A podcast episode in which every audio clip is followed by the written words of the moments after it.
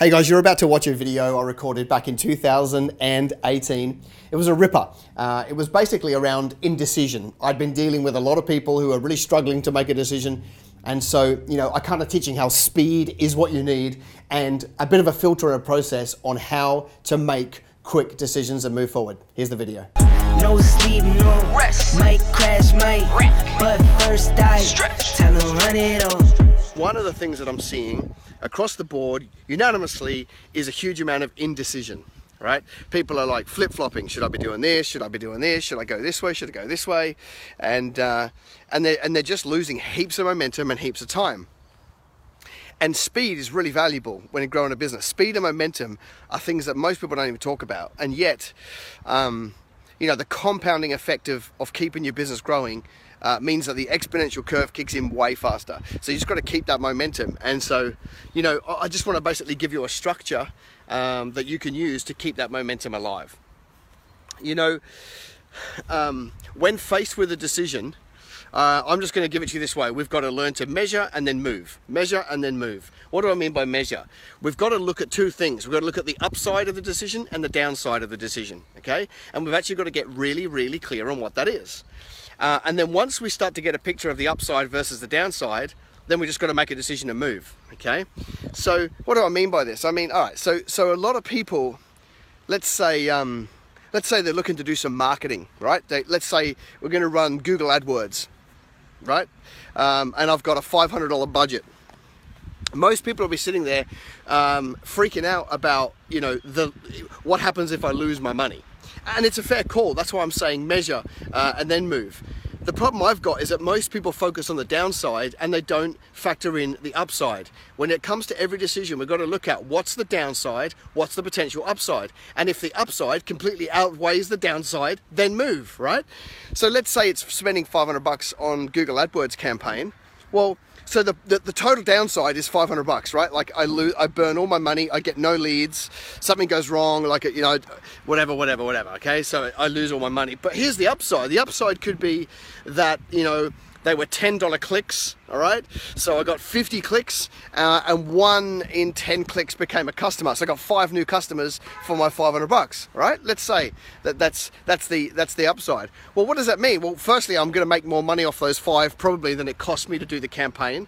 Secondly, you know, those five are going to give me money that I can plow back into Google AdWords to get more customers, which means maybe the referrals from those five mean that I go to the next level, which means I can employ someone so the possible downside is lose 500. The possible upside is put on five customers that give you heaps of referral, heaps of momentum, and heaps more cash to be able to keep growing. So it's a no-brainer, right? The downside is X, the upside is Y, you just go do it. And but most of the people get caught on the downside. What am I going to lose? What am I going to lose? What am I going to lose? and it's costing you a fortune to kind of play that game. Here's another one that's really interesting for me that I hear a lot.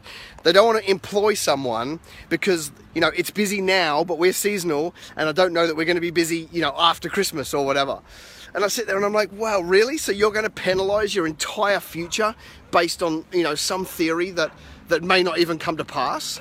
Like, let, us say let's say you wanted to employ someone now and, and it was a busy season but you weren't always busy let's say retail shop or or trades based businesses really busy over the christmas period a bit of a lull january february right let's say that well so the, the possible the downside is that you could put this person on um, obviously, you know, with the intention of giving them a full-time job forever. And the downside is you have to sack them or lay them off in January, right? That's that's the downside, right? That is the ultimate downside. But the upside is that you don't. You put them on, you know, you get heaps, you do lots more marketing, you get heaps more clients, and you keep that person forever, and you make money off that person, which allows you to invest more in marketing to get three more staff in the next 12 months. The downside is X, the upside is Y.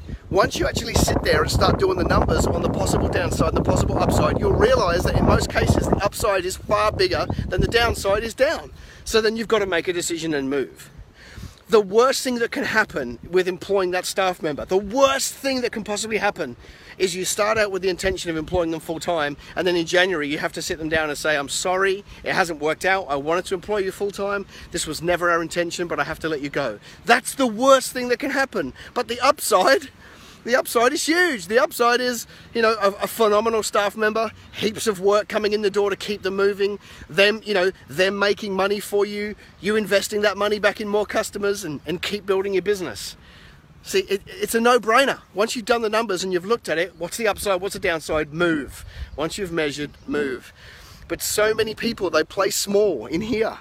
They're always looking at what could possibly go wrong instead of what could possibly go right. And I'm going to say to you that that thinking is costing you a fortune.